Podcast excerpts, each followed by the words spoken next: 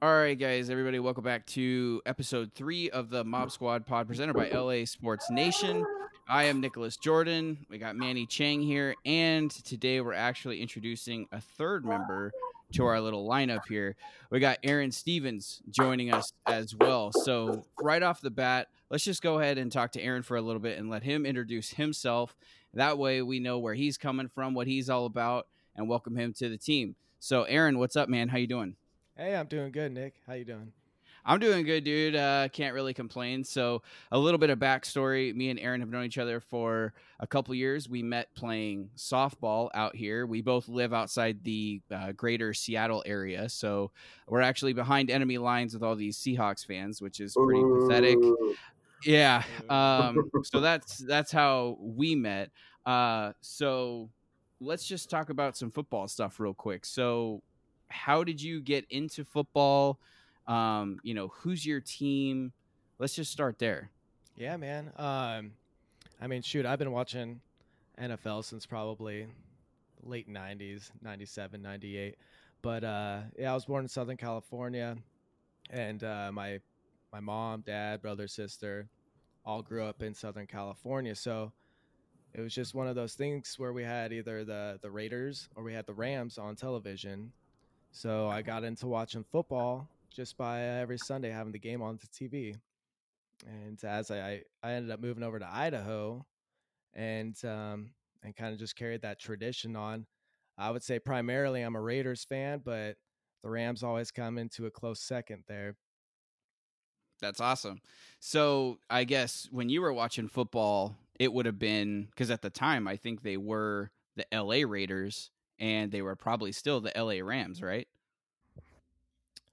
Uh yeah, uh so yeah, around the time I started watching it was actually the Oakland Raiders.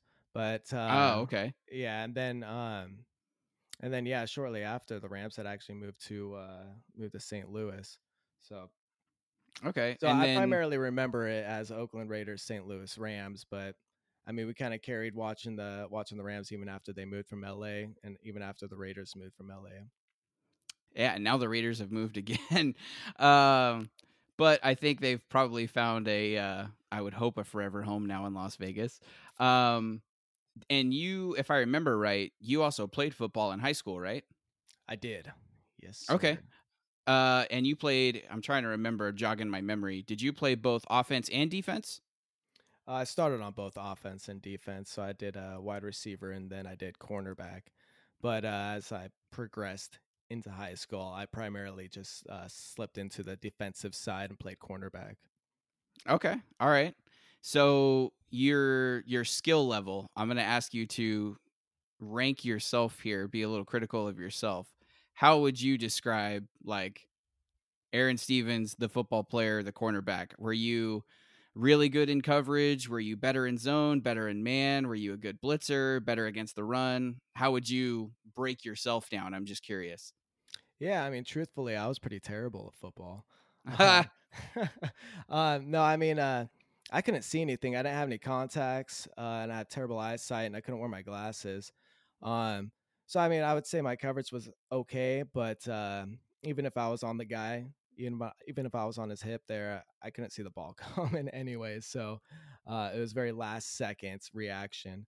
Um, so running was definitely a little easier for me, but still, even you know, with the lack of sight, it made it a little bit challenging. Uh, those are kind of excuses. Ultimately, I really wasn't that great, uh, well, but I so enjoyed playing. This is a true story that I'll share about myself really quick. You did a lot more at football than I ever did. So, sixth grade year, I finally got the itch to actually play a sport. Before then, I really didn't care. Um, and so, finally, sixth grade year, I was like, hey, you know what? Let's try out, let's play football. So, there was a city team that was in Modesto where I grew up, and they were the Patriots, I believe, if I remember right. I could be wrong. I want to say they were the Patriots. But anyway, uh, I told my mom, I was like, hey, I want to go try out for this football team. She's like, uh, you? You sure? Because before then, like I said, I had like no interest shown whatsoever. But she was like, okay, sure, why not? So I showed up for this football practice, and it was one of those things where as long as you took the physical beforehand and you paid whatever, you know, entry fee, you could show up for this little tryout. And if you were good enough to make the team as a sixth grader, you made the team. Uh, so I showed up, and I showed up. I showed up in my Brett Favre Green Bay Packers jersey because that was what I had as a kid. Because when I first started watching football, uh, you just kind of root for at least me. I just rooted for different players. I didn't really have a favorite team at that time, so I had a Brett Favre jersey. Uh, showed up for this tryout of my Brett Favre jersey, which the coaches made fun of me relentlessly for. Looking back on it now, that was really stupid. I shouldn't have done that. I think that's putting a huge target on your back when you show up for a football practice wearing a pros jersey. Uh, so we go through this entire practice, and at the end of it, I went back to the car, and my mom was like, "So what do you think?" And I was like, "I'm never coming back out here again. I hate this. All we did was run, and I hate running. So that one day was my experience with football. Never played again. Never practiced again. Nothing. I was done after that one day. That's nice, man. Yeah, it's real great. Uh, Manny, I don't think I've asked you. Do you have any background in playing football at all? Well, um, oh wow! Now you're really making me go back through my days. First off, uh, welcome, Aaron. Thank you for being uh, part of the uh, Mob Squad Pod. Um, I think, uh, I think, I think between uh, me and Nick and yourself, I think we'll have lots of fun here. And uh, um, first off, as always, uh, let's hope that everyone who listens to our great pod here is safe and sound. Please, so uh, you know, keep doing what you've been doing or what you've been told. You know, wherever you guys live. Um, all right, so football, Manny Chang. Let me see. So last time I played football was high school. I played for two years, freshman year and sophomore year. Uh, just as I was getting into varsity, uh, summer workouts, I injured my wrist and I ended up actually breaking the bone. Mm. So that ended my football career pretty fast, pretty quick. I remembered I promised my mom when I was 10 that I was going to buy her a boat and a house and I was going to be one of the greatest football players to ever play the game. Yeah, didn't quite go that way. So, um, yeah, yeah. it's tough out here. It's, pretty, tough out here. Pretty tough. But, uh, um, you know, it was fun though because, you know, this great sport that we love to watch and talk about and be able to, you know, kind of break down, you know, it, it gave me a whole perspective of, yes, I get it, it's high school level but for you just to be able to play the game and put on the pads and the helmet and go in the meeting rooms and talk about a scheme and talk about your opponent, I think that part has always stayed with me. Um, you know, because whenever I watch games, not professionally or, or collegiate, because I like them both, um, I always put myself in that part of it and think like, like, wow, like, you know, like what is Bill Belichick telling Tom Brady at halftime that he sucked? that he only threw, you know, like 10 passes or something and he had no touchdowns or, you know, whatnot. So it's just those things or whatnot that always go through my mind. Yeah. And just because you brought it up and I actually forgot about this until you mentioned it, you said you broke your wrist and that just reminded me. You would think that it would be impossible to get injured playing flag football, but you would be wrong because also in my sixth grade year, this was like, I guess, where my athleticism peaked. Uh, also, sixth grade year, we were playing flag football in uh, for PE for middle school, and I went for a tackle, dove for the guy's flag, grabbed the flag, which was cool. However, comma I came down, landed on my, I smashed my wrist between my sternum and the ground. And I didn't break my wrist, but it was like a really bad sprain or whatever it was um, to where I needed to wear like a brace or a cat, like a light air cast or something for a couple weeks. Ouch. And so that, yeah. So imagine me looking back at that now, just being like, oh my God, dude, how can you get hurt playing flag football? Are you serious? But I did. That was, that was how bad I was. So you um, had a um, cast? Yeah, it was like a air cast or like a wrap or something. Like I said, it wasn't a full blown break, but it was to the point to where we did end up going to like urgent care or something like that. And they're like, "Yeah, you need to wrap this up and keep this on it for like a week or two, and then you'll be fine." And uh, I showed up to PE the next day with my little cast on, and my PE teacher was like, "Are you serious?" I was like, yeah, I swear to God, like I'm not making this up. Like, who gets hurt playing flag football? So me and the game of football, as far as me playing the game, that was just never going to happen. It wasn't in the cards. Well, to just wrap this up, at least for me, yeah, no, um, sorry, Aaron. Just one quick yeah, thing on this when it comes to my part. See, you had an air cast. I unfortunately decided to be Macho Man, and was like, you know what? I'm hurt. It's sprained. Uh, you know, I'll just put ice on it. I'll put like a headband wrapping around it. You know, so here I am a couple weeks later in the weight room trying to do 225, and all of a sudden I can't even push off my chest. And I'm looking at my wrist and I'm thinking to myself, are you dead? Are you alive? Are you here today or something? And I just couldn't lift it. And the very next day, I get an MRI, and sure and behold, uh, I had snapped the, I guess, the joint or something in between the two bones, between the finger bone and the wrist bone. And the mm. metacarpal itself was completely done. So, you know, like I believe it was two weeks later, I had surgery. And the doctor looked at me straight in the eye and said, Son, you lose your wrist because we couldn't insert a uh, screw. You might not be able to have a left wrist again. So, uh, from that point on, I said, You know what? Let me stick to Madden. I'll be good there. Dang. All right. Jeez. Aaron, what'd you have? Yeah, yeah, yeah. I just wanted to add to your little um, your little flag your flag football story there. I gotta say, you know, you're not the only person that's gotten injured playing flag football. Oh, Those, I can't uh, wait to hear this. Oh, I didn't get injured, but I'm just gonna oh, say, damn you know, it. Okay. No, sorry, man. Um, I played in men, men's league as well as uh, intramural in college, just playing flag football for the fun of it. And um, I tell you, those guys get pretty intense. I've seen a couple fights break out. I've seen somebody dislocate their kneecap before. I've seen somebody oh my God. dislocate their shoulder before. I mean, so it can get kind of nasty playing playing that intense, intense game of flag football. So, you know, you you rolling your wrists a little bit.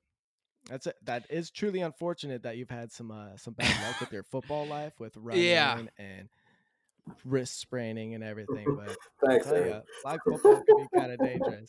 Yeah, it sounds like the same kind of thing also happens uh, when we play softball. I don't know what it is about guys and playing like these beer league rule like games and leagues that take it like super serious. They literally ruin it for everybody. They're total hardos. But anyway, um, before we move on to the draft and everything, since you weren't here for the first couple episodes, Aaron, I'm just going to get your thoughts on a couple things just to kind of see where you're at. Um, when you heard the Rams had released Todd Gurley, didn't trade him or anything like that, they straight up just released him. What was your initial thought? What do you think of that move? My initial thought was I was not surprised. Um, okay. You know, I love my boy Todd Gurley. He was really freaking good, man. Uh, but I mean, I think as everybody's kind of noticed over the last year or so, his uh his gameplay is definitely slimmed down a lot. And I, you know, I don't know if he's hurting from that knee or what's going on, but he's just he's not that same explosive player anymore. He doesn't you see him on the sideline, doesn't look like he's really having fun. He's not smiling or anything. Uh he just looks like he's there, just just working, putting it in, but um, I could definitely tell like something seems to be affecting him and uh, it's it's kind of a. I'm definitely disappointed to be losing him because he's a star player. No matter, I mean, he's still one of the top running backs in the league. Don't get me wrong. Um, and they're going to be eating up a lot of that, a lot of that money. I mean, they still owe him yeah. a, a, ton of money, so that's just an yep. empty, empty cap that they're they're paying him uh, for releasing releasing him. So I think the Falcons kind of got a little bit of a steal of a deal on him, but uh, especially since they dropped uh, Devonta Freeman. Um, but, yeah, no, I really wasn't. I really wasn't surprised. I'm disappointed because I like Todd Gurley, uh, but ultimately, I, I, wasn't surprised to see that move because I think the Rams, as you can tell during the offseason, they've they've lost a lot of uh, a lot of players, and you got Jared Goff and you got Aaron Donald um, with huge contracts, uh, and so with those guys being kind of locked down, I mean, they had to kind of make space for for some cap space by releasing some of these other guys. Yeah, I definitely think if you're the Falcons, this is a, you know, buy low, sell high kind of thing. So for them, whatever production they get from Todd Gurley, I think you have to count as kind of a win because, like you said, the last season, he just wasn't the same guy, both on the sidelines and on the field. So I think if you're the Falcons, whatever you get from him is a is a big bonus, especially considering what they're paying him. I don't think they're paying him that much. I think it's a couple million or something like that, if I remember right. Mm-hmm. Um, and the next move that um, I guess was the biggest move after the the Gurley release was uh, the team traded Brandin Cooks um, to the Houston Texans. So, what were your thoughts on that move? Uh, you know, to be honest, I'm not a huge Brandin Cooks fan to begin with. Really? Okay. Uh, he's a speedy guy. Um, eh, he's pretty solid, but um, you know, I've always kind of thought he was a little undersized and and I felt like he's always been kind of hyped, primarily because of his speed. Uh, Aaron, so you're, you are speaking my language, man. I was trying to tell this to Nick last week. I understood his point, but go, please continue. But I love it so far. Keep going, keep going. Thanks. no, I mean, um, I like Cooper Kupp, love him. Um, you know, I think they're going to definitely need to fill that void that Brandin Cooks uh, has over there. I like Robert Woods. Robert Woods is awesome. Um, he's definitely stepped up as he's progressed in his professional career. Let's uh, not forget really about the two clutch tight ends, man, with Everett oh, yeah. and with. Higbee. I mean. I mean, listen, like those guys have yet. I feel, you know, personally, because you know, losing Gurley and Cooks, those create more targets for everybody else. And I and you know, I've been telling Nick, and ever since we just started this, running the football and being able to do play action is what the Sean McVay offense is about. You know, so. No, absolutely, yeah, and yeah, losing that play action with Todd Gurley it was quite frequent, and uh, yeah, I definitely think it's gonna have it's gonna create more more space for some of these other players, like you said, those tight ends to start stepping up a little bit. And Goff's going to have to start moving the ball around a little bit different because I mean he's not going to have that cushion of Todd Gurley anymore. Uh, so yeah, kind of I'm kind of curious to see how. I'm definitely kind of curious to see how the draft goes this year to see who they pick up because uh, they need. I think they're going to need that third option for receiver just just to have it in their back pocket. But um, yeah, I'm kind of curious on uh, on what round and who they might be be able, be able to select there to replace Brandin Cooks. Yeah, so I definitely am a little bit more on the negative side of this. I was a little bit more upset than you guys to see him go just because he is the speedy guy. I will agree with you. He is undersized as a wide receiver. Um, but as great as Woods and Kupp are and, and Higbee, I think is going to be, he's shown some pretty good flashes. Uh, I do worry that the offense doesn't have that speed threat that can take the top off. So that's the only thing that I'm like, I think people aren't understanding how important that could be to an offense because if you're not careful, you could just get those situations where people are stacking the box and that could be an issue. And I hope that's not the case. I hope they find someone to replace him or McVay can come up with something to prevent things like that. But, uh, yeah, you guys are definitely on the fence where you're like, eh, it's whatever. I was a little bit more upset about it. I, mean, um, I agree. Like you, you have Brandin Cooks out there. He's going to be a threat, and the defense is going to is going to want to guard him, um, which is going to take their attention away from like a Cooper Kupp and leave him leave him more available there in the slot, mm-hmm. or or even Robert Woods off on the on the on the end there. So, um, I mean, having a Brandin Cooks is certainly um, an advantage because the defense do the defense does tend to draw towards his speed and he can take the take the, the defenders down, out deep and you know kind of leave that little bit of gaps for those shorter passes. Um, yeah, so we'll see what they can do to to replace his explosiveness. Okay. And yeah, so, and real, ahead, yeah, just something real quick that I actually thought about today, and um, Sam Wyche of NFL Network, he actually brought this up. Um, and I'm not trying to compare rival teams or whatnot, but when you look at San Francisco, um, you can't really say what you know they had this one dominant player. I mean, they overall had an overall great offensive team wise. When you had the running backs, you had the wide receivers. Yes, Deebo Samuel came towards the end, and Emmanuel Sanders, yeah, he was traded for, but he wasn't, you know, somebody that you know any DC would be like, okay, let's you know let's roll over to him when he spreads out wide and whatnot. And I kind of feel the same when it comes to this Rams offense coming up right now. There's not a particular guy, you know, you know, if you're a defensive coordinator and you're scheme wising against the Rams, like, what are you going to probably say? You know, it's not like, well, there's Todd Gurley, negative. There's no more Brandin Cooks. So I truly feel that Sean McVay is going to have to out scheme um, these, you know, these other teams, um, you know, this upcoming season. And I believe him and, you know, Shanahan are one of the best two, two, two best guys ever to ever do that when it comes to the offensive side of, you know, of being able to coach and being able to draw up things out of nowhere. So, um, you know, that's just something that I found it to be very interesting because I thought about it and I'm like, wow, he actually has a point. Because San Francisco had three, four running backs here and they, they had a great couple tight ends. You know, they had a great fullback that can catch and block and run. So maybe that's the way the Rams can kind of see it as, you know what, we don't got to have that guy that could spread the field here and there. But if we can have a multiple of contributors that can, you know, total team wise offensively, I think maybe that's the way that they should be going for. I certainly agree that if there's a coach that can draw up a good play or come up with a scheme, an offensive game plan, I do think Sean McVay uh, is one of those guys who could definitely you could count on to do that. Him and Shanahan both are excellent when it comes to that. So uh, I hope you guys are right. I hope this doesn't come back to bite us too bad. Um, and then the last thing I'll ask you, and then we'll move on to the draft stuff. I think universally we all have the same sort of opinion, but I just want yours on record. What were your thoughts on the new logo that dropped? Are you okay with it? Do you like it? Do you hate it? What are your thoughts? I hate it. Okay, uh, no, I, good. I, I think it's Glad ugly. to hear it. Um, I've told you this That already. three uh, it looks it looks like the Chargers. Every time I see it, or I get confused because I automatically want things to think it's the Chargers. Uh, you know, I I would way much rather have them just keep the same logo they have now instead of change it. You know, the players are saying that they like it, but uh, ultimately, I think they're just lying because oh yeah, I do too. Advised not to tell the truth.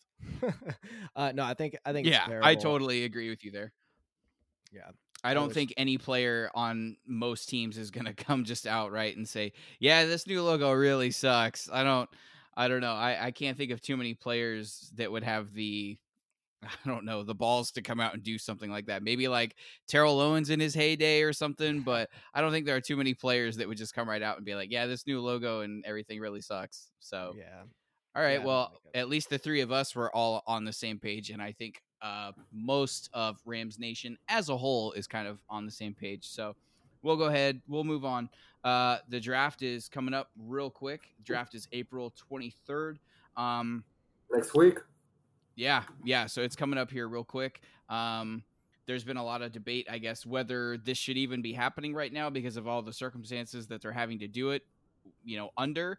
But uh, just speaking from a sports fan, NFL fan perspective, I think we're all glad that it's happening because it gives us something to look forward to and something to watch. Um, so I know there's there's always when it comes to draft, there's always a bunch of storylines going on, whether that's who should teams be picking, should trades be made, like all that kind of stuff. So let's just talk about maybe some storylines that you think are pretty interesting, whether that's a mock draft you saw or your own just personal opinion on what you think a team should do. I'm curious to see like where you guys are at with just some general sort of draft storylines, like what you have your eye on. So, uh, Manny, I'll go ahead. I'll start with you. What do you have your eye on as far as like storylines right now? Um, I guess like when you when I'm looking at the draft and it's so weird in a sense because you know normally you know it's been on Thursdays for the last what 15 20 years. It's not normally on Saturdays anymore. When I was growing up um you remember um when I you know because I'm actually 32 so I I would basically remember when the draft started on Saturdays at 12 so I knew you know just get prepared Friday Saturday Saturday at noon. Nobody bothered me. It's all about me in the NFL draft. Now it's happening on Thursdays for it to be uh, done virtually, it's going to be kind of weird. Weird because you know we normally want to see the excitement of the fans being there. You want to see you know the players that have been called up to make the trip and you know and whatnot, and to see where everything unfolds. But I guess a couple of storylines, you know, when you when you, you know to answer that question is, I, I don't think the actual storylines go around the players. I just feel it's about how the coaches and the GMs and all the team's representatives are going to be, to, you know, they're going to have to be together somehow, whether it be in the same room or in Zoom or on a phone call, trying to make these picks. Because, you know, what I think I read a report that Roger Goodell will be, you know, calling the picks from his basement from his home in New York. I mean, wow, yeah, I think I saw that too. yeah, that's ju- that's just pretty insane. So you know, I and, and, and I think it hurts a little bit for the players themselves because the whole point of you being able to get to this moment is to you know be able to showcase yourself, to be able to get out there, you know, and be like, wow, you know, like I worked so hard for this particular moment, and unfortunately, with everything going on in the world, they've you know personally they've they've cut them short when it comes to that. Um, you know, so it's just basically the aspect on how each team is going to be. You know, I, I'm hoping that Snead and McVay listen. I know we, we don't have picks in the first round, um, but who knows? You got two picks basically almost next to each other in the second round. Who's to say that the Rams don't trade those two to get to you know to get a, a first round pick overall? And you know whatever ends up happening there, I just hope that you know um, you know whoever's covering it because I believe that's what it's two networks, three networks covering it.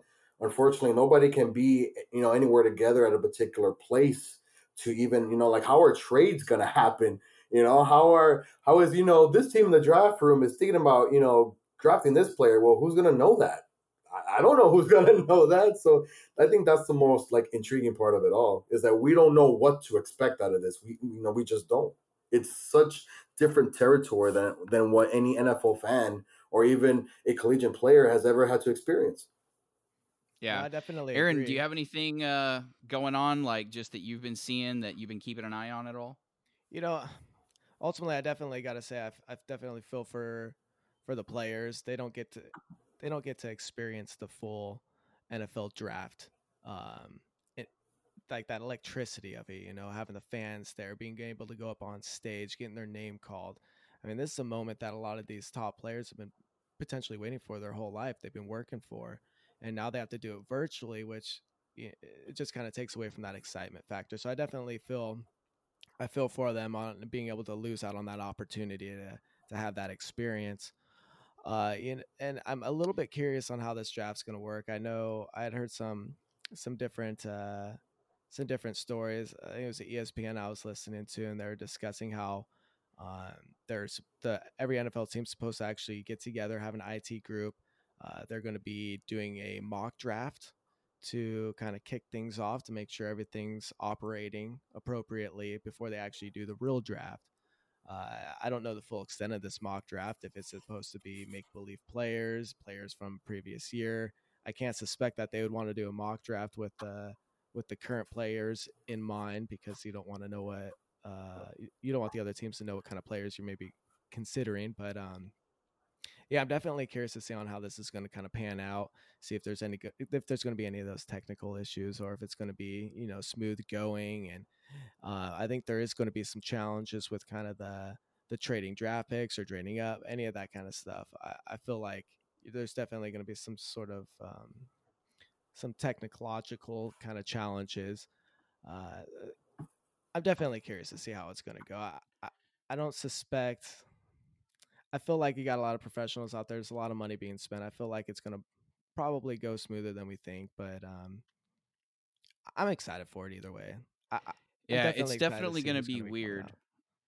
Yeah, and I had actually hadn't thought about it until you mentioned it, but you're right. The if you're a player and you've been waiting your whole life for this moment and now you're basically having to do this from just your couch somewhere and it's all kind of virtual that's kind of tough maybe if you're not a first round pick it's not going to make a huge deal but um yeah not being there in person and hearing like the roar of the crowd when your name is picked uh that's gotta suck like that's that feeling is, is like a once in a lifetime once in a lifetime opportunity and now they're not going to get that and if i remember right from a couple months ago they were showing some like sketches of what the draft stage was going to be like because it was going to be in vegas which is how cool is it to have the draft in vegas they were going to have right on the uh, Bellagio, right there. Yeah, right there in the water. Yeah, yeah. Cool. so yeah. Yeah. So to have it go from what it was going to be and how cool that would have been and how great that would have looked on TV to now it's going to be, like you said, like Skype or Zoom or whatever. It's going to feel a little less than, but the fact that they're doing it still, like I said, is is still cool.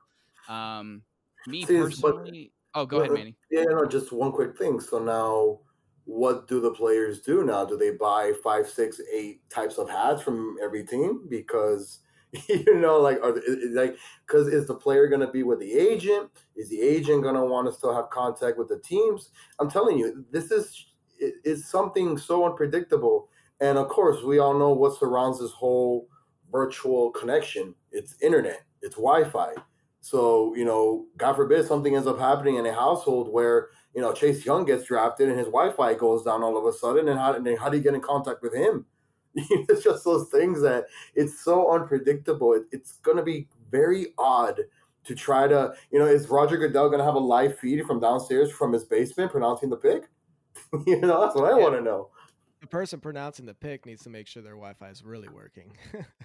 yeah, and I'm sure that the teams are all going to have some different, um, you know, measures in place where if their Wi-Fi goes down and they're on the clock and their you know time's about to expire and they can't put in their pick because their Wi-Fi went out. I'm assuming they've got backup plans where they can call someone else or they can text somebody.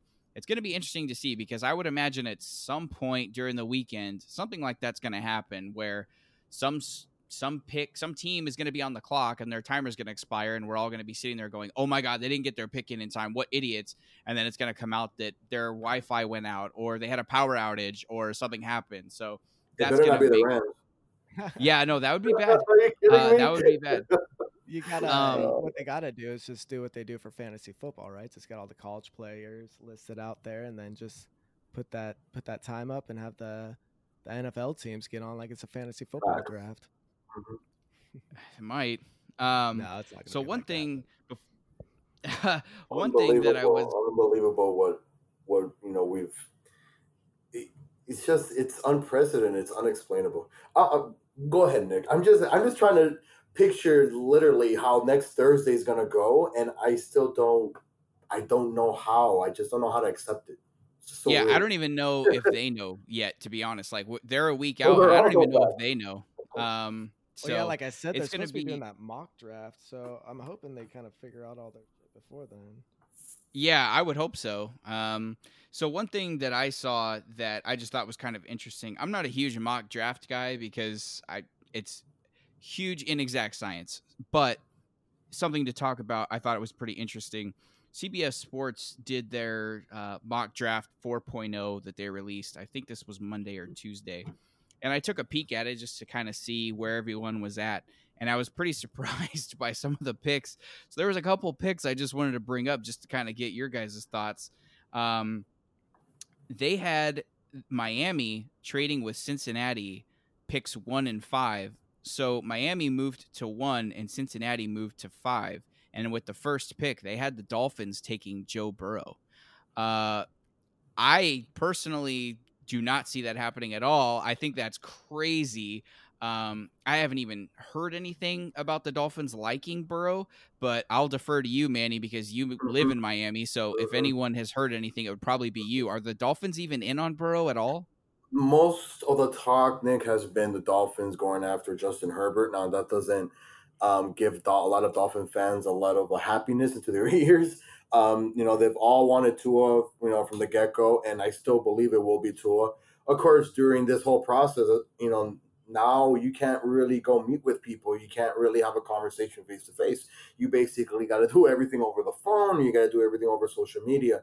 So I'm, I'm thinking that you know these are all smoke screens. It has to be. You know, it's one way for fans to you know go on the websites to create you know money for for top networks. It's it's one way to create the chatter growing, but I don't, you know, when it's all said and done, I don't think the Dolphins will be this, you know, I don't want to say dumb because we've, you know, well, me being here in Miami, I've seen them do a lot of dumb things.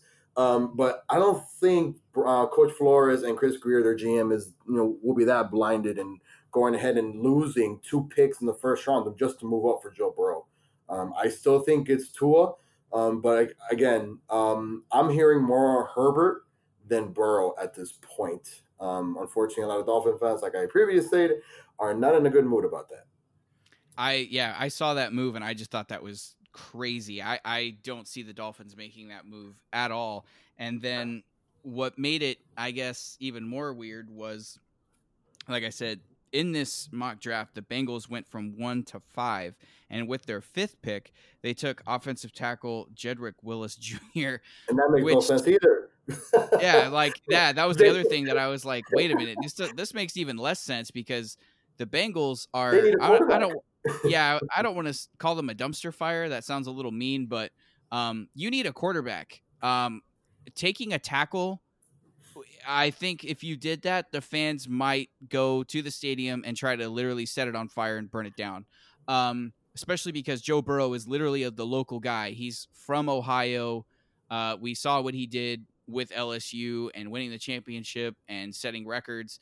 Um, it's like right there in front of them. And if they were to do something like this, trading out of the one spot and then not even taking a quarterback at all, I that just kind of blew my mind. Um, and so I'll wrap it up with this. I'm not going to spend too much time on mock drafts, but the other thing I saw that was interesting, and this will kind of pique your interest, Aaron, was in this mock draft, the Las Vegas Raiders traded with the Cardinals and moved up and selected Tua as their pick. Mm. So I know there's been the past couple years a lot of unrest and discourse with amongst Raiders fans with is Derek Carr the guy? Um, so I'm curious, in your opinion, you're you know like you said, Raiders, Rams, those are your teams. So where would you fall on this? Are you pro Derek Carr? Do you like Tua? Like, what would you say if this happened? Uh, you know, I like Tua, but uh, I like Derek Carr a lot too. Um, I mean, I feel like Derek Carr's stats kind of speak for themselves. Uh, he's been one of the okay. more that's accurate. Fair. Wow, that's it. no, no, you're, you're not backing him up or anything. Okay. No, no, no, no. I, I, I want the, I want the, I want the Raiders to. I want the Raiders to stick with uh, with Derek Carr. I'm I'm kind of tired of this back and forth. They just signed Marcus Mariota, which I'm not too. Yeah, so about. that was my other question then uh, to you, um, Aaron. So to have in the quarterback room Derek Carr, a starter, Marcus Mariota, previous starter, and then you're gonna draft Tua. I'm sorry, there's just yeah. too many quarterbacks in that room to be even they, to even think about trading for Tua or picking yeah. him. Sorry. And they they're gonna be paying Marcus Mariota a bundle of money too to be a potential backup quarterback. Um, so to have a third quarterback come in, rookie, uh, draft up for a quarterback like that, as it doesn't make sense to me to to pick up Marcus Mariota, give him a give him a big chunk of change, and then um, you know draft to try to get up earlier to pick up another quarterback. Where I think I think they need a lot of help on their defensive end, and I think Derek Carr needs some wide receivers to throw it to. Uh, so I really, I think that's where they need to put their focus towards is the linebacker unit, and then maybe get him a get him a star wide receiver to to start throwing it to. Um, so I want to stay with I want to stay with Derek Carr. Um, I don't want him to. Okay. I don't want him to pick up. Uh, if they pick up a quarterback in the first round, I'd be pretty disappointed. Um, okay. I want to pick up a linebacker. okay. So, uh, so we'll go and move a little bit more towards a little bit Rams focus. Um, the Rams, like Manny said, have two picks in the second round, and they're pretty close to each other. It's 52 and 57. Uh, so Manny, I'll go ahead and ask you. You're just just say you, you're Les Snead for this situation. Mm-hmm. What would you do with those two picks? Are you keeping them? Are you going to trade back and get more picks? Are you trying to trade for a player? Are you trying to trade up in the first round? What would you do with those two picks? If I was in charge of those two picks, it'd be quite simple for me. I would try to see what a team would give me first of all. If I give them my first two round picks, because if I could do that and somehow, some way, I'd probably say get in around the twenties or whatnot. I know for sure I could get a starter immediately um, obviously, for me, my biggest need is middle linebackers. We've said it for the last couple of weeks, Nick, on our pod that we have four or five guys that have combined 14 starts only in the league. Now that Corey Littleton has moved on to Vegas, so that to me is the must need on this football team without a question. Um, you know, when you look at the top prospects of, of, of, inside linebackers, you have Kenneth Murray from Oklahoma, you got Patrick Queen from LSU, you got Jacob Phillips, um, another guy from LSU. But I don't know if you guys know about this, but um, I watch a lot of Ohio State. I am an Ohio State fan when it comes to college football. And there's one guy that hasn't been um, talked up a lot, but I, I I'm now I'm, when I'm looking at most mock drafts, they're kind of calling his name for the second round, maybe third round, is Malik Harrison. Um, this is a linebacker that ran a 4.66 40 yard dash at the combine. His vertical jump was 36. He's 6'3, 247 pounds. Now, what that tells me is the man can run sideline to sideline. Not only that, though, um, he's not big and bulky like a middle, like most middle linebackers are, but neither was Corey Littleton last time I checked. And Corey Littleton was just a ball hogger. I mean, the man you know, there wasn't many tackles for losses, but Corey Littleton was just absolutely everywhere around the football, wherever it was. Um, just to give you a couple of stats on Malik Harrison, um, he had the most tackles at Ohio State last season uh, for a total of 75, and 49 of them led the team with solo tackles. So you can tell that this man this player right here in Malik Harrison, his nose was all over the field, um, wherever the football was. And a quick note on that: most of the plays on defense for the Buckeyes were in dime and in nickel. So you know, for most of us that you know go into the whole film room and stuff, that's that's one less um, linebacker out on the field, and that's basically an extra slot cornerback or whatnot. So there's a lot, a lot of speed on the field, and that to me is the type of guy that you know if he's sitting up there, you know, like the guy's a quality starter for the last three seasons. You know, there's no questions about his work ethic. It's there. Um, one more name I wanted to bring up though is um, I did see him play a lot here in Miami. Shaquille Quarterman. Um, you know, we all know about the Manny style defense at Miami. You know, pressure the quarterback, four three, let's create havoc.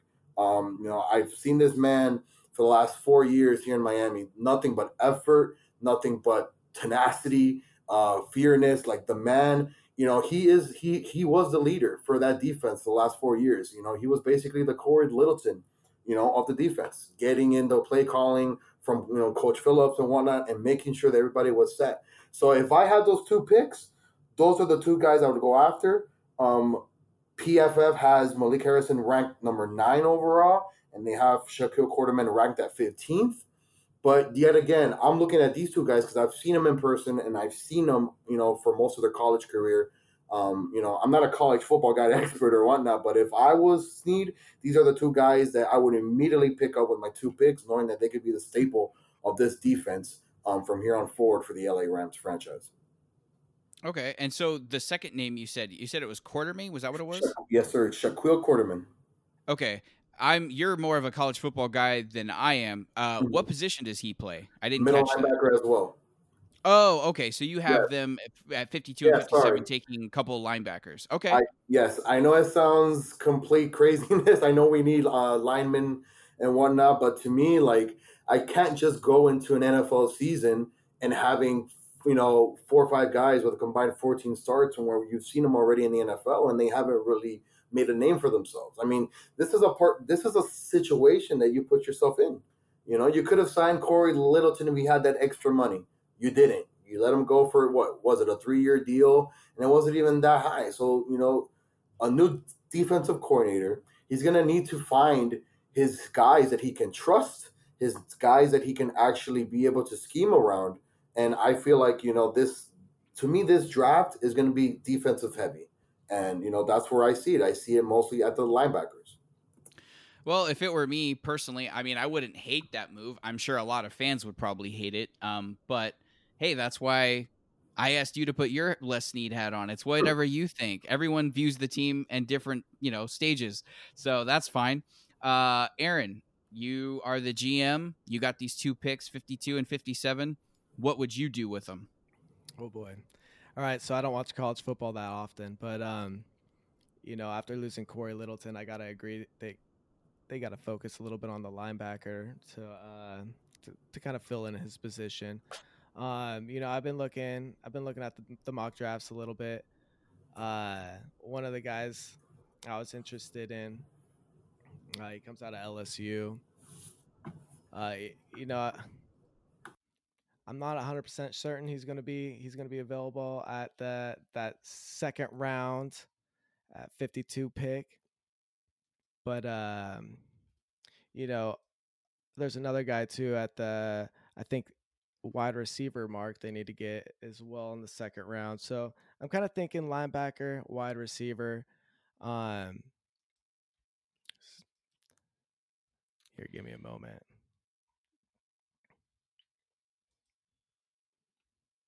Yeah, okay, so here we go. Patrick Queen, LSU. Uh, I was trying to get some of his uh, his his draft profile up here so I can get get it to you guys.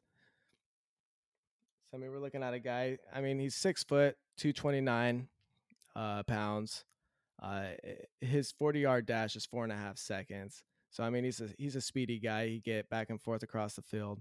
Uh, I mean, we're looking for somebody that's going to be able to cover you know, running backs, tight ends, and I think with that kind of speed, he got you got somebody, and, and also coming from LSU, he's he's got that winner's mentality.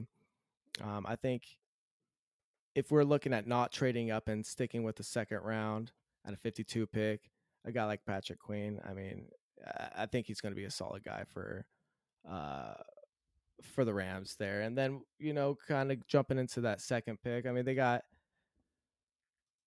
they could use some help at the wide receiver. Um, I mean, Josh Reynolds is kind of their third target right now, and uh, I kind of like him. I kind of don't. Uh, he hasn't had any real uh, moments of flashiness to me to where I can see him being a, a good star receiver. But um, you know, to be honest, like I said, I'm not big on college football. I can't really give you too uh, too much of an input as to who might be a good fit in the second round in regards to that. But uh, definitely. No, but Aaron, but it's a very yeah, yeah, no, but it's a very deep um, draft when it comes to wide receivers. I guess, I guess. Listen, there's a lot of guys that are just, that are you know, you know Kupps. There are a lot of woods, great route runnings and stuff like that. But you can't say that when it's the Rams' turn to pick that there's a Brandin Cooks out there. There just isn't, and you know, it's just like I said. I truly believe this offense is going to have to win as a unit. It's going to have to win with you know being able to get you know, those crucial five yards or less for first downs and being able to be able to do that play action pass. You know, um, if we can somehow get a Tee Higgins dropped in the second round, hey, I'm all in for it, man. You know, we saw him at Clemson in the championship games and whatnot against Ohio State or before. The man can clearly run and can can split safeties, but I don't think those guys will be available. Which then you know now you got to break it down a little bit and be like, okay, you know, we got to do different schemes and whatnot, but you know, as far as wide receivers go, there's plenty of guys out there that you know that even when it's when it's time for the Rams to pick, if they wanted to go, you know, that route, you know, they could do it with you know no like, you know, with no worries or not because they know that particular position in the draft is pretty deep. Um. So I don't think this is where I'm at on the Rams draft. Um, if I'm Les Snead, uh, I trade those two picks and I get down into the first round. Um, I oh. certainly don't oh. think I certainly don't think that this is actually going to happen. This is a pipe dream. Um, Damn. Okay. I got. Yeah. I was so I was so excited, Nick. And you basically just told me the end of the movie. Okay. This, Thanks. this this is this is literally me just yeah, trying to like. You got me so excited. And, well, you know, this is just a dream thing. I'm like, no, nah, come on. It is. I don't think it's actually going to happen. Um, and I think Aaron would tell us tell us who's that one guy in the draft that that man crush of yours. Who is your man crush? Because I'm pretty sure if you trade away two picks, is to get one in the first round. So who's that man crush for you, Nick? I would love to get Kenneth Murray. Um, oh. I and I know Aaron isn't gonna like this because in no, my scenario. in my scenario, I have the Rams trading their two second rounders for the Raiders first round pick. The Raiders have two first round picks actually, but um, the one that I particularly am looking at is the Raiders have the 19th pick, and I would love for the Rams to trade up to that and actually take Kenneth Murray in that position. And I know based on what Aaron said earlier, he would much rather I think the Raiders draft a linebacker in Kenneth Murray, someone like that. So um, I just personally feel like we have no interior linebackers that we can really count on right now. Like you said earlier, Manny, um, I would love to see Kenneth Murray um, come in, be a starter, and see what he can do. He looks, from what I can tell, he looks to be super talented. Uh, like I said, I'm not a huge college football guy, but from what I have seen, clips and tape and things like that, he seems like he's got uh, a lot of speed. He hits hard, mm-hmm. uh, covers a lot of ground, uh, kind of mm in the mold of what Corey Littleton did for this defense. He he was the coverage linebacker that could play sideline to sideline, and he didn't miss any tackles. Um, and the reason I'm even throwing this out there is because if I'm the Raiders, this is this is how I would sell it to Mike Mayock. If I'm the Raiders, I would be like, "Hey, you just signed Corey Littleton. You don't need a premier young linebacker. You just got Corey Littleton for three years. We, on the other hand, need linebacking help bad. So that's how I would try and spin zone that to Mike Mayock and try and get those that pick. Um, uh, I, like I said, w- whether that really happens or not, I don't know. Uh, a little bit on Murray, just kind of a general profile. Guys, 6'2, 241, 40 yard dash was 4.52. Did 21 reps of the bench press. That's at 225. Uh, vertical jump 38 inches, broad jump 129. Uh, some of the strengths and weaknesses that have been noted on his profile. Uh, playmaking speed, got that very decisive, willing to take chances, got that runs and moves like a safety in space, got that. So good there. Some weaknesses needs to temper urgency with additional patience. So essentially, what they're saying there is just sometimes he can jump the gun a little bit too much. So just needs to kind of read and react a little bit more there. Um, basically, his desire to make plays sometimes clouds his judgment on some angles and things like that. So I'd rather have a guy that maybe has too high of a motor than not high enough of a motor. So if we just have to rein him back a little bit, I'm totally cool with that. Um, again, do I think this is something that's actually going to happen? No, probably not. But if if I could do this, I would love that move. That's just me personally. Well, Nick, to give you a little bit more uh more background on Murray, which is actually you know thing you know good thing we have Google, we have technology. Actually googled his stats last two seasons, and wow, I'm amazed. 155 total tackles in 18, 102 tackles in 19. Now, I know you guys don't watch a lot of college ball, but I do. But we don't need to know what the Big 12 does a lot, and that's spread offenses everywhere. So for this man to be able to create this amount of tackles and still lead his team, that's pretty damn impressive. Very impressive. Because he could rock, because he could basically cover the whole field, sideline to sideline. Now, his weakness, listen, isn't that the case for most rookies, though? It's, it's especially talented rookies. You know, like once you get, it, you know, once you get your feet you know your first steps into an in, into an NFL facility and you play preseason games. Listen, as time goes on, if those are his weaknesses, oh man, this man's to be a heck of a player because as time goes on, he's going to get better at being able to reroute running and to be able to make you know those those quick uh, those you know, quick you know how do how do I say it anyway those um, those quick steps to a play without having to think about it again because he's seen it already on tape.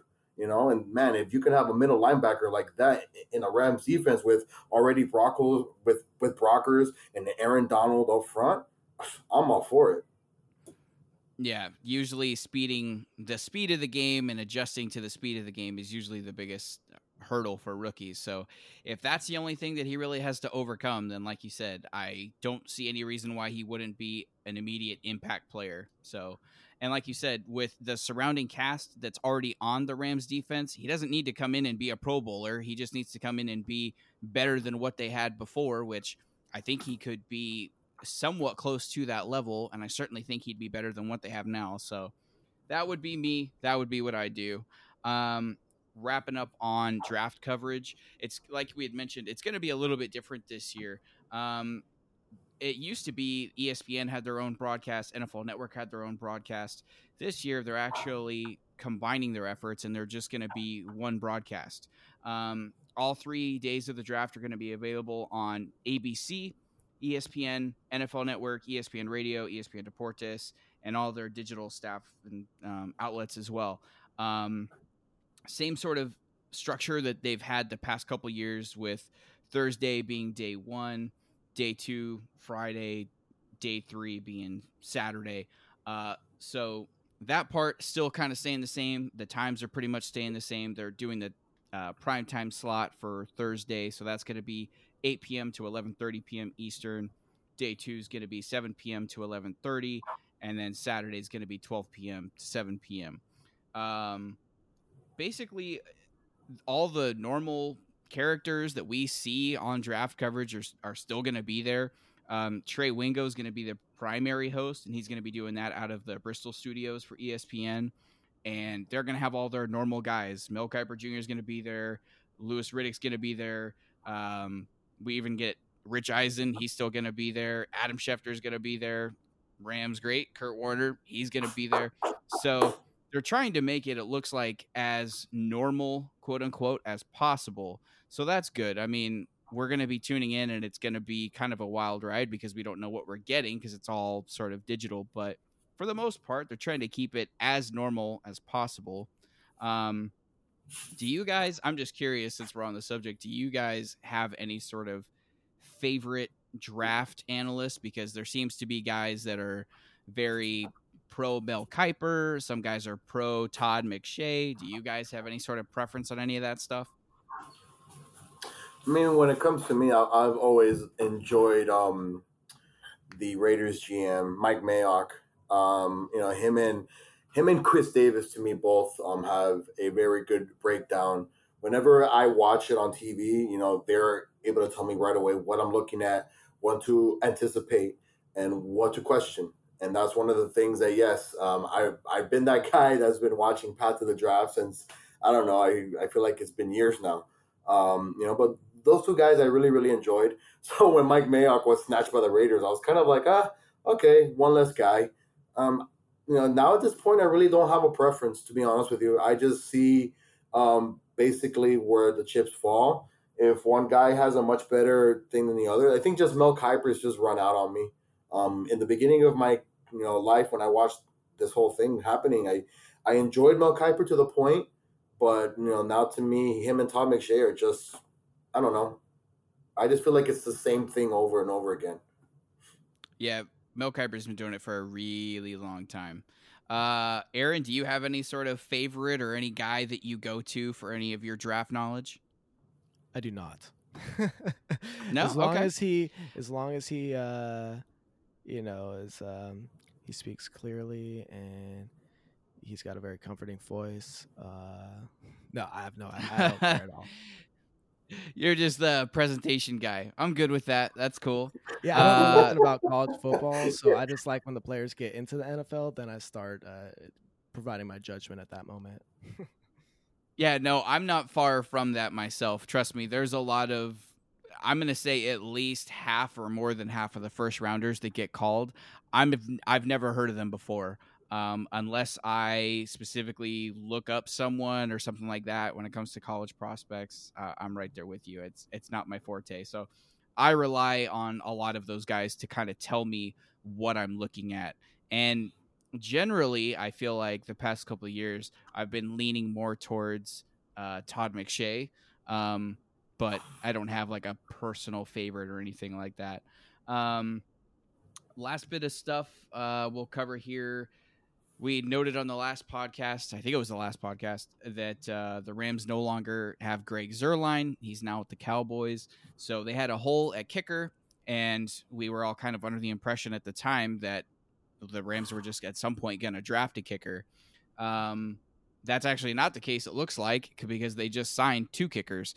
Um, one of them is going to be a guy who was uh, with the CFL. The other guy is going to be coming from the XFL. RIP. Um, so the guy from the CFL, I'm probably going to butcher his name. Uh, Don't worry. Lirim I'm there. Hajra Alu or I yeah. there with you. I couldn't Yeah. believe the, uh, you know, like, and then, and then, listen, I, I, I thought that Kabeer Gbaja-Biamila was tough to pronounce. Now have this other Yeah. name I've never, never pronounced. Yeah, this is just going to be like another TJ Houshmandzadeh for me. Um, so Hey, you got that one down. yeah, yeah, I've got Yeah, that one down. It's 10 years years? of practice. After 10 years. Uh, yeah. And then the other kicker, the XFL kicker, uh, is Austin McGinnis. Um, so he's actually coming from the Dallas Renegades. Um, Lirim is coming from the Toronto Argonauts. Just a little bit on some of these guys, because I'm assuming they're basically just going to do a kicker competition um, once camp Oh, opens yeah. up, and it's going to be between these two. Um, he uh Lirim actually helped the Argonauts win the 105th Grey Cup in 2017. So a little bit of championship experience there. That's good. Uh made the game-winning field goal um like that, like that. Um it was a 32 yarder, so maybe not a hard field goal, but with the pressure of, you know, winning the championship on the line, A he came through. Um he finished the season making 49 of 61 uh, and he went two for three in the playoffs during that run. So it looks like he's got some experience under his belt. And like I said, he's got some championship pedigree there. So that's good. Um, the one bit of note that I saw that I thought was pretty interesting he actually wasn't just the kicker for the team, he also doubled as their punter, which that's crazy to me that he did both. Uh, honestly, when I think about it, I don't know why more teams don't do that because you could save a roster spot if you had just one kicker who no, did. you're not getting rid of my Johnny Hekker. You're not doing that, sir. Don't do that. Yeah, no, thankfully that. that's not Don't a, do that. You got- You got rid of Fassel. Okay, it is what it is, but you're not getting rid of my man Johnny Hekker. That's all Hey, I you gotta say. Yeah, no. You never know. it's always nice to have that Yeah, backup. thankfully, yeah. So thankfully, J- punter isn't like a position of need for the Rams, but pretty interesting that he can actually do both. So if something does happen, maybe the Rams decide, hey, instead of you know signing another punter, taking up that spot on the roster, we could just have him step in and he can double as our punter. Um, he actually is he gonna have the well same leg as Greg though. yeah, that I I don't know. Maybe um, better accuracy. He That's probably a little bit. yeah, yeah. Uh, so he finished his career with uh, an average of 44.1 yards per punt, and he actually had a long of 83. So he's got some talent there. Um, so yeah, so we'll see. Just something kind of cool to know. Um, the short-lived XFL, uh, MacGinnis was the top kicker in the XFL. He made all ten of his field goal attempts, um, and he led the XFL in touchbacks. So he's got some. Were they also kicking from the thirty-five?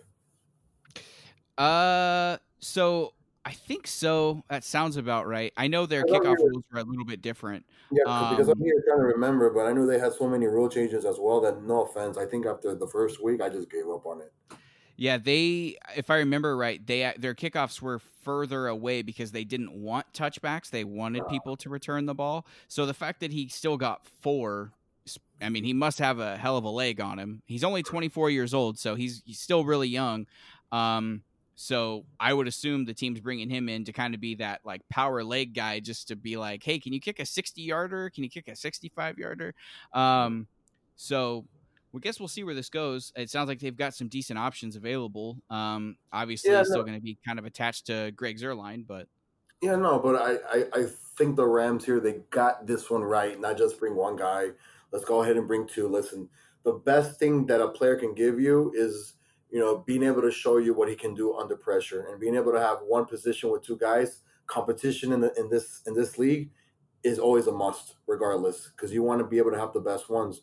And you know, me, I've always been that guy that's saying that kicking does matter, whether it be touchbacks, whether it be kicking, you know, five, six field goals in a game. You know, those are points, those are extra possessions that you can get points on the board. So I'm perfectly fine with this move. I'm, I'm sure that, you know, hopefully we have a training camp where these two can battle it out. Best of luck to both you know but you know I, I have no issues with with Snead or the rams on this one i thought they made the right choice in bringing two guys in and you know what may the best man win yeah, absolutely. Um, before we kind of wrap everything up, Manny, this is your time to shine. I'll give you the floor. Do you have anything that you wanted to talk about in particular? Anything catch your eye this week? Um, no, my friend's just here waiting for the draft. Um, you know, it's you know more than a, a week or so coming up. We're already, you know, we're still trying to figure out. Listen, we we already know there's no off season program happening. Um, I saw a a report today that maybe the NFL did, decides to play less games. I mean, listen, there's so many scenarios out there, but then, you know, are the players going to agree to this? You know, are they going to agree to leave their families? Are they going to agree to go do, you know, this whole, well, we're going to stay in a hotel, in a specific hotel for quite periods of time, you know, knowing that your family's not with you. So, you know, we're, we're going to basically have to see how this all plays out. Um, besides that, not much. Um, guys, please make sure to follow the pod on Twitter, MobPod, um, Mob Squad Pod, excuse me. Also follow my man Nick here at Weak Sauce 13. You can follow me also on Twitter at MannyVCB24. Aaron, I don't know if you have a Twitter account or anything like that. You want the uh, the folks to know out there? I do not, but apparently I need to get one. Yes, yeah, please go ahead and do that. We'll have to get you on. We'll get you on the Twitter train, man. It's a fun Sweet, ride. Man. I hear it's great. Yeah, so, um, yeah, so be uh, besides that, guys. Please make sure to follow our Twitter, uh, Rams Nation LAX. Um, our second round of the all-time best St. Louis LA Rams uh, bracket madness has finally uh, finally been posted. Second round voting will begin on Friday. And again, to everyone that's replied and want to bash me for putting Eric Dickerson at number 10, guys, try to remember this was not done by seeding. I just decided to put everybody on the left side, everybody on the right side. It wasn't, you know, I didn't put Jared Goff one on purpose and Eric Dickerson at number 10. So that's all I got to say about that situation. Uh, Aaron, before we get out of here, anything on your mind that you wanted to hit on specifically? Uh, yeah, I saw an article from uh, ESPN. It looks like Jared Goff's looking at renegotiating his contract, so maybe he'll take a little bit of a pay cut, which I think is necessary. Yeah, I, I saw that as well. Um, he did express the, I guess, desire or the interest, however you want to phrase it, that if he was approached about restructuring his deal, that he would be open to it. Which I would hope so because I would assume he's looking How at did the I? roster. How did I forget that? I Damn, know. we have I just talked about. I totally forgot. You know, I, I, I'm here. I'm the guy that tweeted it out for the Rams Nation account that that happened here. I didn't even bring that up. My quick thing on, on that though is this: for for all the Rams fans, they're saying, "Oh well, this could have not happened earlier. Oh well, this could not ha- have happened." You know, like you know, before free agency. Oh no, well, this ain't gonna matter because we have to pay Jared Goff later on in his career, which is correct. But try to realize it. This is to me, uh, this is gonna benefit the team as long as they don't create, you know, the issues that they did in the past. That's hurting them now, which was the Todd Gurley contract, which is the way that it was constructed, the Brandin Cooks contract, the way it was constructed, and the Jared Goff. Goff's contract. Listen, he's our quarterback. He's the man. He's a man that's to be here for quite some time. You know, if he's willing to do that right now to open up space, you're going to pay him regardless towards the end. The point, the, the whole thing is you don't want the same mistake to happen now as it did back then because then obviously it hurts the team itself in the cap and of course in free agency down the line. Yeah, I think we've seen just recent history certain teams that devote way too much, you know, of their cap space to one player. It really hamstrings the whole team as far as what moves they can and can't make. So it sounds like Goff has kind of taken a step back and looked and realized that his contract may hamper the team long term. And we know coming up, we've got some contracts that are going to be coming to Kupp. We got a contract that Jalen Ramsey is going to be looking for. Yep. So uh, going forward, we're definitely going to need to do some restructuring and and figure out some magic with the cap and some contracts. So good to know that he. It sounds like he's on board with the restructure. Um, because certainly the way it's at now, I I think that could be a big big problem. Um, if you're a Rams fan that wants to keep guys like Cooper Kupp and Jalen Ramsey. So Absolutely. And you know, Um, to, okay. to be honest, I don't feel like I mean, I like Jared Goff, but uh, what he what the Rams are paying him, I don't think he's worth that. Um, I mean, you look like an Aaron Donald, his performance is, is he's stellar each year. Uh, one of the best players in the league each year. Jared Goff, uh, it's kind of hit or miss uh, for me.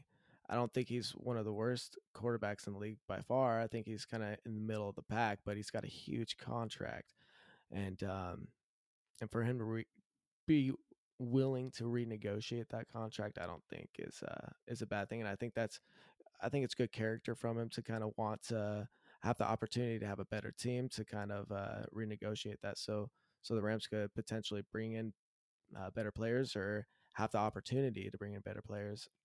So yeah, I'm kind of curious to see on how, how that kind of pans out and and what kind of comes from it. But uh, hey, so I don't know if you guys have seen Fanatics. Are you familiar with Fanatics? uh, Maybe. I've heard of it. I make purchases Alright. every week. Dude, there's this there's this thing called the All In Challenge at Fanatics. There is a ton of opportunity to buy opportunities to to do various things. So let me give you a little bit of a backstory. This All In Challenge, it's to it's a fundraiser to help provide food to those in need, such as kids, elderly, uh, or any like military heroes, such things like that. Um, to kind of give you a little bit of an insight, there's either you can you can either bid. They have different options for uh, bidding for things. One item is uh, Tampa Bay Buccaneers home opener invite by Tom Brady. The opening bid's fifty thousand. so if you're rich, you can do that. Oh, geez. Uh, there's get right also on that. there's also the opportunity to design and call a play at a Philadelphia Eagles preseason game. You can enter. Oh, I like that idea right there. I was gonna say, I think I Manny like would be that. on board I with that. would love that right there. Are you kidding me? Oh, Pre- Preseason, man, I would go there for a training camp practice. Yeah, Spider two Y banana. You got to call that play. Oh, yeah, John you Gruden get- staple right there. you get 10 entries for ten dollars. Uh, for two hundred dollars or for uh, one hundred dollars, you get two hundred entries. Um, you could uh, they have the opportunity to be on the cover of Sports Illustrated. That's kind Oh of wow. Yeah, so I mean, there's it's kind of a it's kind of a cool thing. I mean, it's um it's an opportunity to donate some money, which I think it's for for a good cause, but you also have this opportunity to do something kind of cool, kind of inspirational for a lot of sports fans. Or, I mean, there's even things like being Kevin Hart's next movie, right? So there's a bunch of different subjects uh, you can kind of donate your money to in hopes of of winning. So definitely check it out. It's on Fanatics. It's called All In Challenge, uh, and uh, I yeah, really I like that, uh, especially since yesterday I got my little stimulus check. So yes. thank you, U.S. government, for that. Now I know what I'm going to spend it on. uh, I'm going to see if I can go to a Bucks game and hang out with Tom Brady, the goat. Uh, I'd be totally down with that. Get out. Uh, Tuck rule. He would never be the goat. Yeah. For that tuck rule.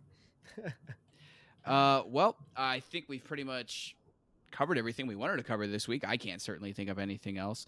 Um, as always, thanks for listening, guys. Manny already gave us all the social stuff, so follow us, hit us up, questions, comments, whatever.